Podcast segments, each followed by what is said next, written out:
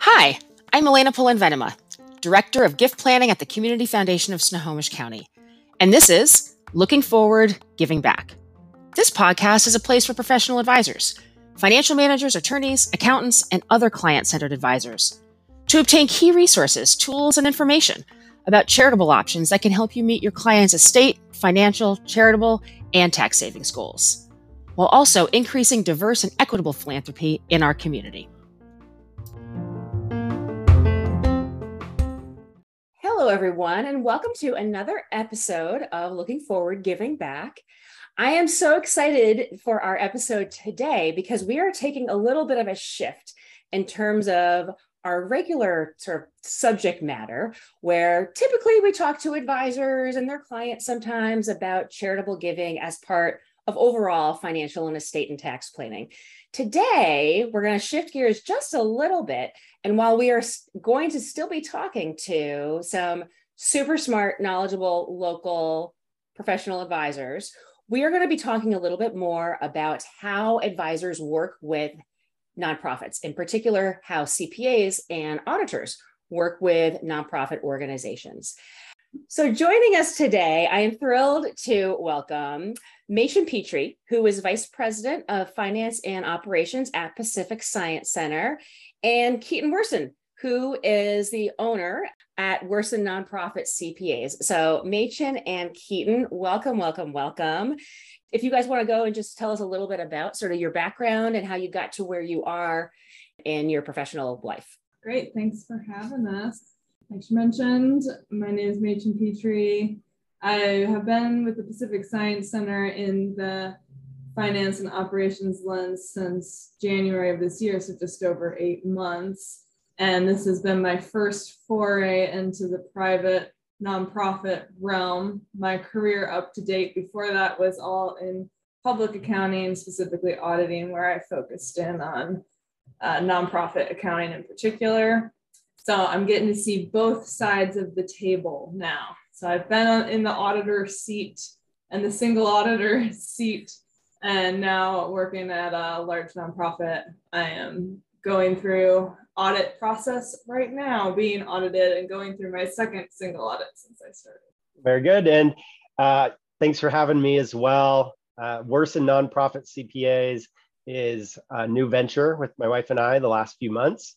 Uh, previously, I worked with Machen in public accounting. I, I, started my career down in Seattle, working at Peterson Sullivan, and then worked at Larson Gross, a firm here up in Bellingham. And uh, now we've started our own practice focusing on working with nonprofits. I'm also on the board of Skagit Community Foundation. And so I get to see that side of things as well. And yeah, excited to kind of talk through some of kind of that push and pull relationship here. Fantastic. So auditor auditee relationships that's you know I, I, know working in the nonprofit sector for many many years I have had been on the nonprofit side of things in terms of um, of that work, and it's and you know being part of small nonprofits in particular that I've really been able to be a large part of not only choosing the auditors but helping with the actual auditing process. I've always been curious about what the experience is like for other nonprofits, um, and then also from the auditor side. So, first off, I wonder if maybe you could both speak to the question of, you know, at what point does a nonprofit really need an audit? Does every nonprofit, if you're a 501c3 nonprofit, need need to have an audit? If not, what are the pros and cons um, of having one? Sure, I'll start us off here, and Machen, you can add in what you've seen. But in Washington State, there's going to be a few ways to scope yourself into needing a financial statement audit. So there's a bit of nuance to all of these, but I'll just give the the short answers. The state requires, if you're a nonprofit with over $3 million of revenue, that you have an audit. That's pretty simple. Um, the federal government requires you to have a financial statement audit and more if you're over $750,000 of spending, not receipts, but spending of federal dollars. That counts as money passed through the state agencies, but comes from the feds. So that'd be another one. Um, but what we see a lot with nonprofits is maybe they get a bank loan for a new facility and the, the bank says they need a financial statement audit. Or really common, going for a new big grant, and the grant application requires you to submit your financial statement audit. That'll often take smaller nonprofits up to that next tier. They're trying for that big one. Well, let's get an audit to get there, and sometimes that'll be kind of the final, the final check mark needed. Um, a lot of times the board will just want to get an audit as part of a healthy set of internal controls. If you haven't had an audit before ever and you're getting bigger or more complicated, or you're, you know you're about to grow a lot, sometimes the board will want to come in and have an audit done just to take a look at your internal controls. There's other ways you can do it outside of an audit. You could just have a consultant come in and take a look at your internal controls or get a financial review done. There's a lot of different um, options out there, but I know a lot of times it can be board driven or management driven from that Okay, it's yeah, a, that's, oh, go ahead. Go ahead, Keaton. What are you gonna say? Yeah, that's. I was just gonna say that's a great point with um, kind of differentiating when you, when you get a set of financial statements. They don't have to be audited. You can get you can just get your financial statements um, you can get them compiled, just put together by a CPA. You can get them reviewed, but that audit takes it up to the next level of saying that these these financial statements really do look good, and not only that, but the the processes used to generate the financials are good. So that's where that internal control piece comes in, and that's I guess the hidden part of an audit. You don't see that in a set of financial statements, but that's that extra piece that lets the board know that things are operating smoothly um, as they should. That's the board's, you know, not not get rid of their duties of oversight and care, but have some extra assurance that what they're being told is happening actually is. So, if I would say part of your question there was, you know, when when to get an audit. Well, if any of these reasons are coming into play, go ahead and have your audit. But if there is some wiggle room. You know, if you're a small organization going for that grant and an audit is going to cost a whole lot and you're not sure if you're going to get this grant, pick up the phone, call the, the granting agency and ask them, hey, would uh, my Form 990 do? Uh, could I get a financial statement compilation? You know, ask about the cheaper options and just see what they're willing to accept. A lot of grantors, a lot of banks will put the word audit there, but will be more than willing to accept something lesser. So um, just kind of depending on the why behind uh, that audit need, there might be some wiggle room. Oh, that's great advice. I, I wouldn't even have thought of that. And one question that I have is so, are there different levels of audit? Is it either you get your financial statements reviewed by uh, a CPA, and then the next step is a full audit? Or is there a sort of a mini version of an audit and then an audit pro kind of version? Um, yeah, there's there's some different options out there. Um, in terms of audits, I mean, there's a full financial statement audit, obviously. But if you let's say you really just cared about that internal control piece, you could have them come in and do just a, a an audit of just your internal controls as a consulting engagement. It would not be allow you to get any assurances over your financials. So you couldn't you couldn't give your financial statements to a grant or a bank and say these are audited financials. Right. But if you wanted them to do a deep dive into one part of your financials for you, they could do a performance audit just over that piece of your financials and it would be cheaper. Yeah, I would say you you're highlighting a great point there, which is the word audit gets tossed around to mean a whole bunch of things. And so that's, I guess, just to kind of double down on my previous point. Um, you don't want to just assume when you see audit that that means you have to pay top dollar for a financial statement audit if you don't want to have an audit otherwise. And so if that's the if the driving force is, hey, we've got this grant we really want, it says audit. Like you said, Machen, there's there's the other level of what people might call audit. But even with financial statements, as I mentioned, there's those next levels down. There's a financial statement review, that involves a lot less looking at documentation, a lot more questions being asked. Then even below that, there's a financial statement compilation. That's just a kind of like a quick graze over the financials. We'll correct things if we see anything wrong, but mostly we're just taking your information and putting them into a financial statement form. And I hear all the time granting agencies, banks, boards, lots, everyone calling all of those audits. And so if you as the nonprofit know the differences you're in a really good spot to then go to whoever's requiring that of you and ask for a clarifier. Can we save money and get one of these lesser lower scoped uh, engagements? Oh good to know. So from the auditee side um, which i'm i'm really starting to appreciate now having been in the auditor seat for so long getting an audit is not just it is definitely a strain on your team to pull together all of the support for an audit.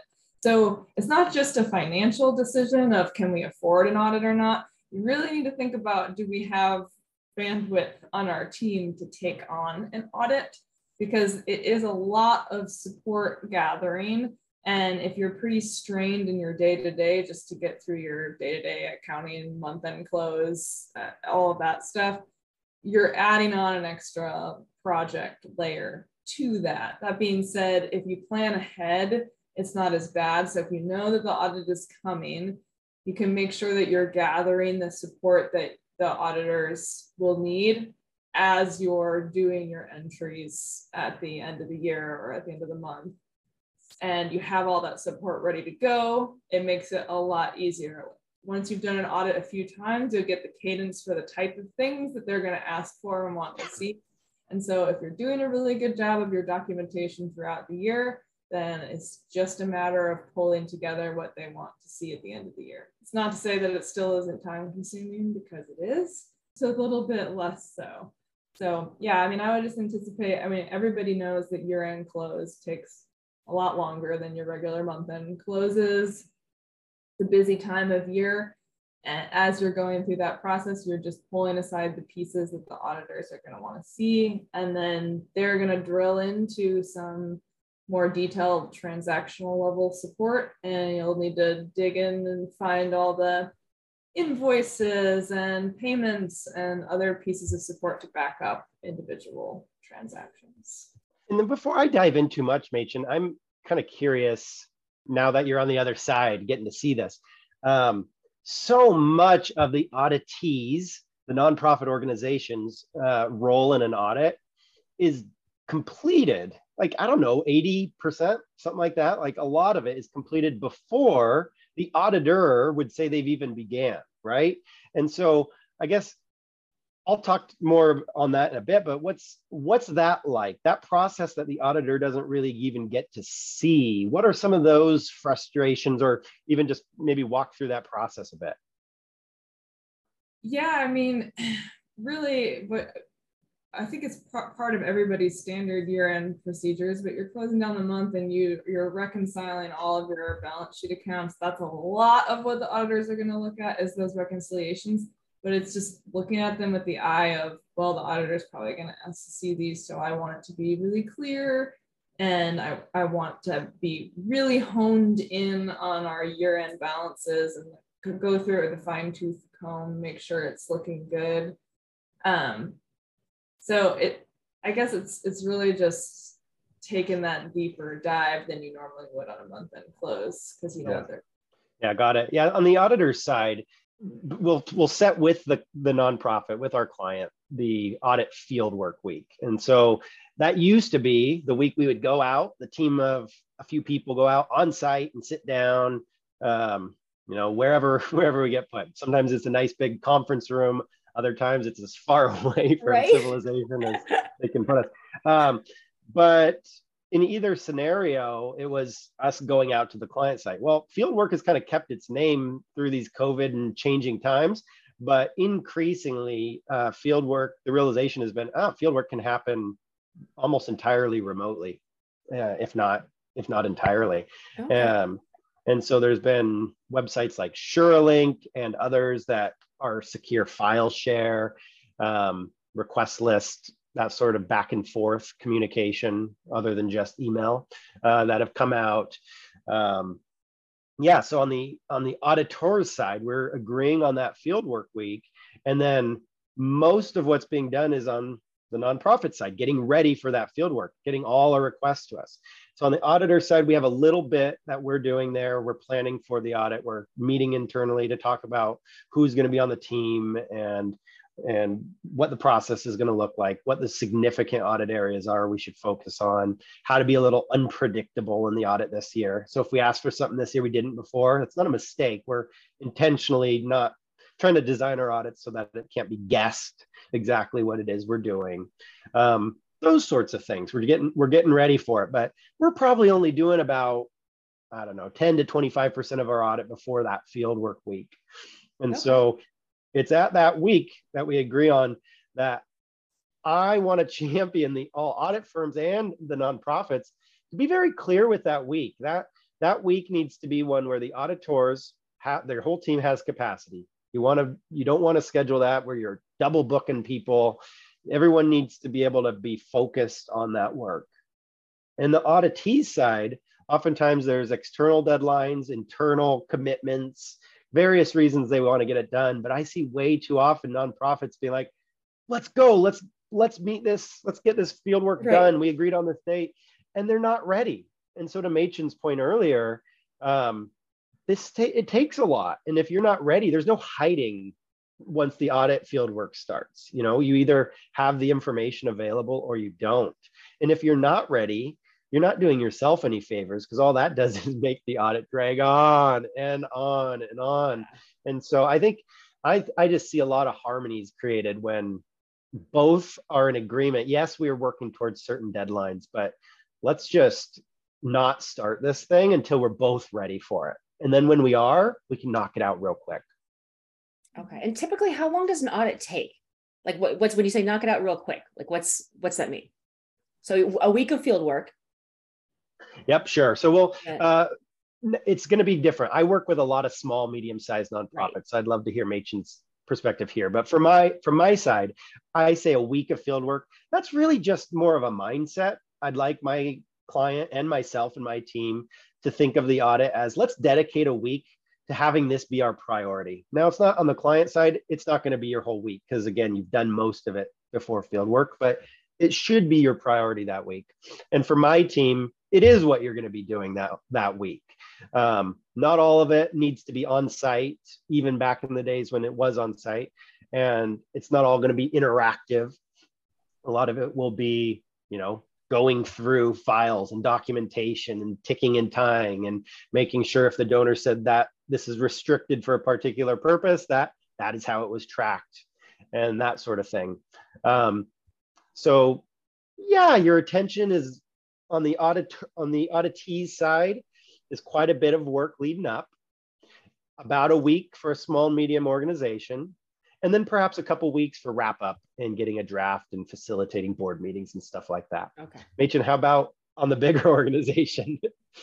Yeah since we're we're pretty large we do have an interim field work. So um, the one week could be quite a crunch to get through everything that we have for an audit. So the auditors like to have a, an interim fieldwork week where they test some of the areas that they're interested in and then kind of give us a breather and then we'll have our final fieldwork week. And that interim fieldwork week, another good thing about doing that is that we can give them a preliminary trial balance for them to pull selections for the interim testing. So we don't have to have it nailed down to a T audit worthy trial balance for them to do this level of testing. And then we can continue to wrap up and put a bow on our year end numbers in, in time for the final field work where we will give them our final numbers at that point and they'll do the rest of their testing. So for our purposes, they break it up a little bit. And then we have the single audit as well. So we have uh, a second audit that will we go through. Okay. And you should before you just glance past that, why don't you highlight the differences? I, I get this question all the time. Okay, I need a single audit. Well, why do I need a financial statement audit also? And if I don't need a single audit, I don't need a financial statement. Just help me understand that, Machen. Right. So if you're if part of a single audit is that you have to have a financial statement audit. So there, you're not going to have a single audit without a financial statement audit. So if you, you know, trip that seven hundred and fifty thousand dollar in in spending of federal dollars threshold, and you have to have a single audit, get ready for a financial statement audit as well. It's just okay. going to come with the package. but the difference they're they're quite different in the type of support that the auditors are going to ask for. For the single audit, they're really drilling into your internal controls. So when you're pulling support for a single audit, my piece of advice is to test your controls yourself. So um, I'm pulling support for the single audit right now, and I know they're looking at our payroll transactions and they want to see certain controls operate and They want to see a review of the trial uh, of the timesheets. They want to see that the pay rate was approved. So as I'm pulling those pieces of support for them, I want to make sure it's really clear that you can see that this that this approval happened over this. And if I can't find an obvious piece of support for it, I might have to dig through and find an email or something else that can support it. You know, kind of do the do the audit of your internal controls yourself before you hand it over to the auditors well, you, you don't want to pay the auditors to come back to you with a bunch of questions. You want to solve the questions yourself and not, not pay their rate. Point. Yes, I'm sure. it's such a it's such a good point there. Like just getting that done and and as if you're thinking, well, how do I audit controls myself? What's that mean? You know, just look at your processes. Say like watch yourself work. You know, as you're as you're sending out payments, uh, that have are connected to federal dollars. Um, watch what you do, and after you're done, think: Is that documented? Uh, I remember quite well working with an Machen, the auditor, and she's a stickler for is it documented, and rightfully so. You know, if you uh, the procurement rules are important. You know, if you're going spending certain amount over a certain threshold. So we're looking for this type of service and it's going to be over $10,000. Uh, you got to get multiple bids. Well, have that process for what it is you do documented. Don't just tell your auditor, yeah, we got multiple bids. Have that all well documented. You're going to save yourself a lot of trouble on the back end. Oh, that's great advice. That's great advice. So, wonder if you guys could speak to the question of what should a nonprofit look for when choosing an auditor? That we at the Community Foundation, we implemented a formal RFP process a couple of years ago in terms of choosing uh, an auditor. But do you have any advice, Machen? I'm, I'm thinking you in particular, that in terms of choosing the firm that is going to do your audit, um, sure, it depends on things like size and past experience, et cetera, et cetera. But are there sort of some best practices from the nonprofit's point of view?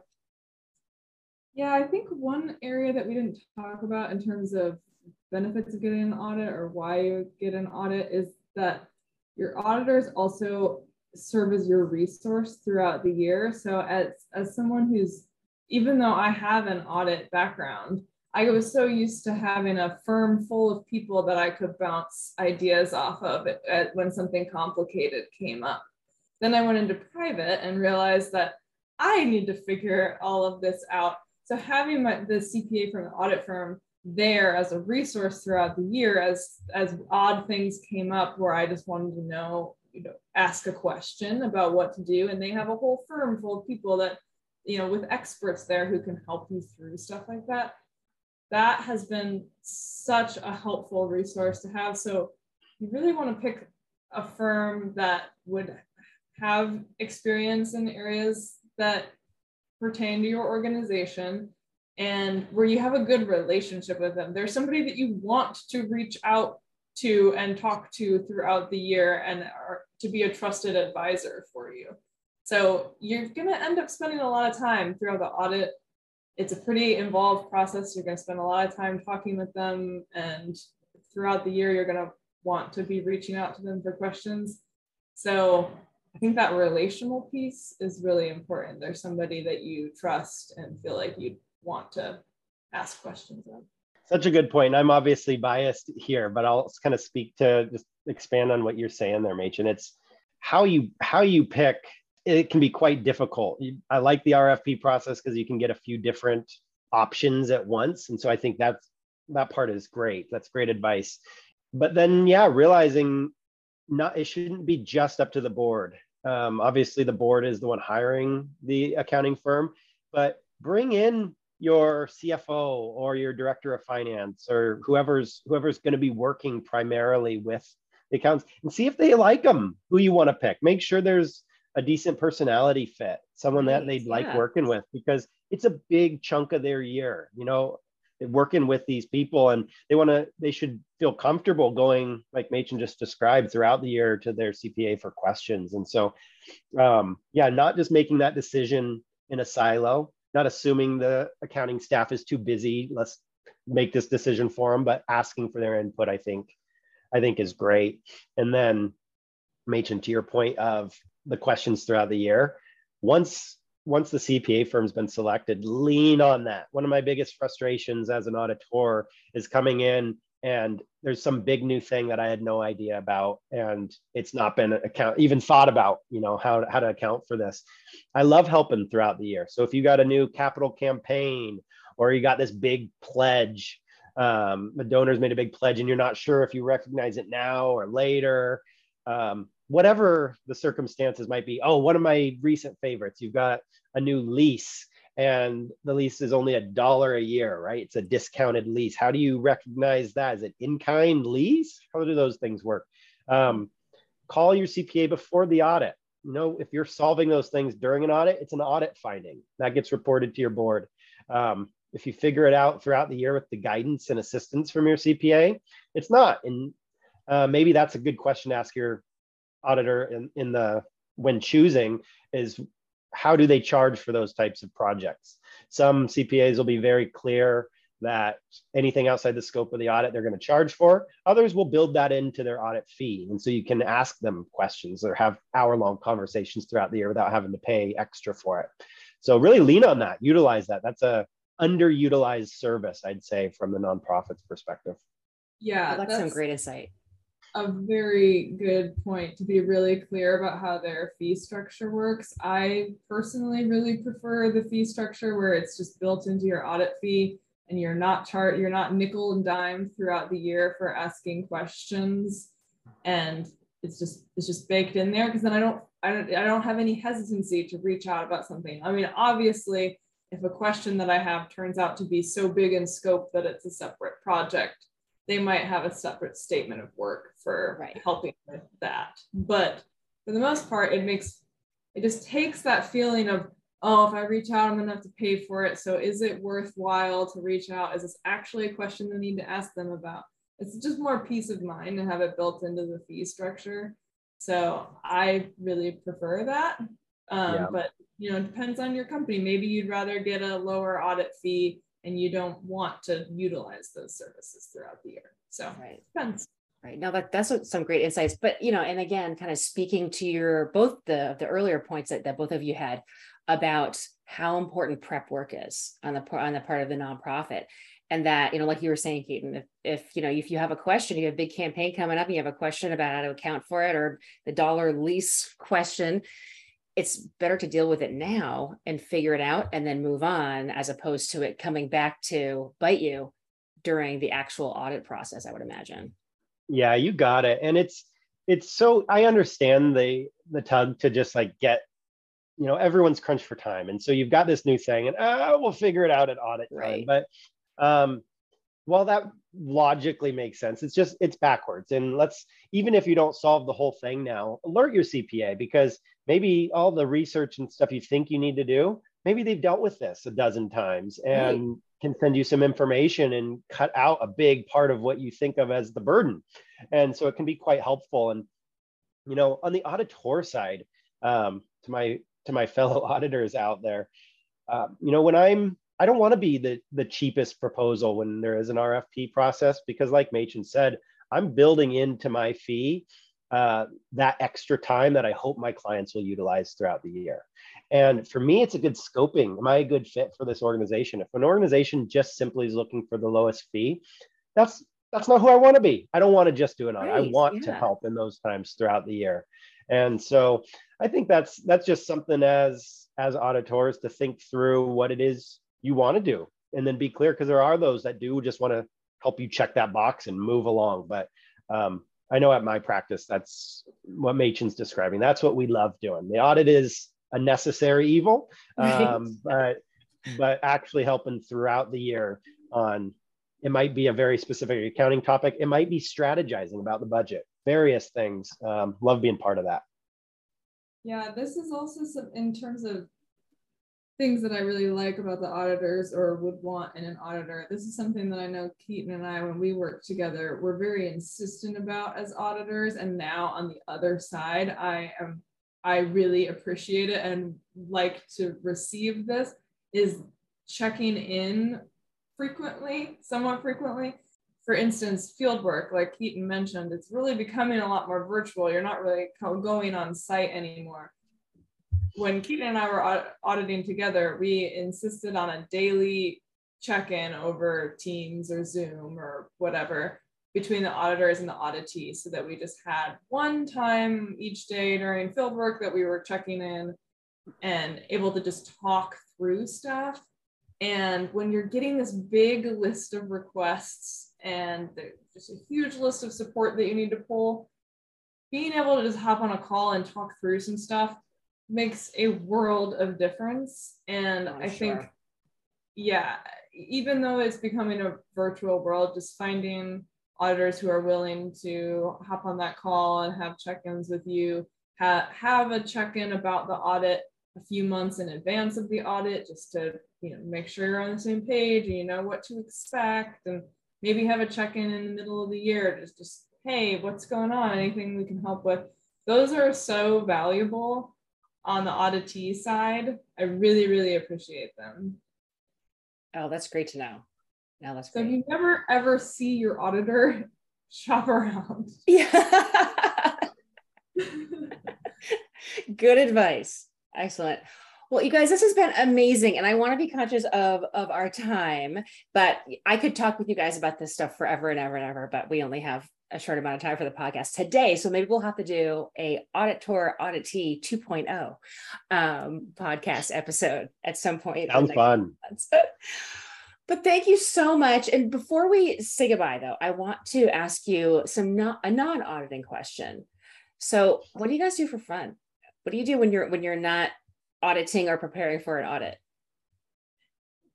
Uh, so I have a small farm that I work on, which I guess sounds like more work, but it's very fun work for That's me. That's so cool.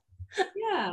So I'm I'm out there tending to goats and chickens and um, pulling veggies out of the ground and stuff. That is very cool. I had no idea, Nation. Wow. And then instead of forcing you to say what I want you to also say, I'll just say it also. uh, I haven't done it since the pandemic started, but um, I really enjoyed improv, of which Machen and I did together. Nice. And she's a beast at it and it's continued on and does so good. So there's a little plug for her.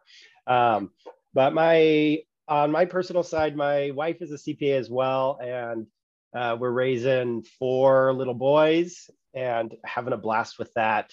Um, when we find time to, you know, do something else, we like to just get together with friends, play games uh, go. We live uh, near Lake Whatcom, so go to Lake Whatcom for a swim and that sort of thing. So a lot of a lot of family oriented stuff, uh, probably for the next decade for me. Nice. I like how you started mine with a plug for another hobby that I have. okay, we are definitely doing the 2.0 version of this because I want to talk all about your guys' improv because that is pretty cool. I've never had advisors who do improv on before yeah. Well, I think I can go if I if I can plug go out on this. Uh, Machen is one of the coolest people I've ever met. So if you get a chance to know her, definitely do. Uh-huh. No, ditto, Oh, very cool. Well, you guys, you're the best. I really appreciate your time this morning. I know you have a busy morning full of meetings, so I'll let you guys go. But thanks so much for everything that you're doing for our community and for our nonprofits um, just greatly appreciated. Yeah, thank you for having us.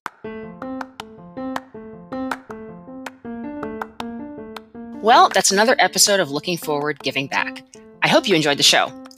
This podcast is sponsored by the Community Foundation of Snohomish County, a 501c3 registered nonprofit in the state of Washington. Check out our website at www.cf sc.org forward slash plan. If you or someone you know is interested in being a guest on the podcast, let me know by emailing me at elena at cf sc.org. Thanks to all the professional advisors out there for all you do for your clients and for our community to make it a better place right now and for generations to come. See you soon.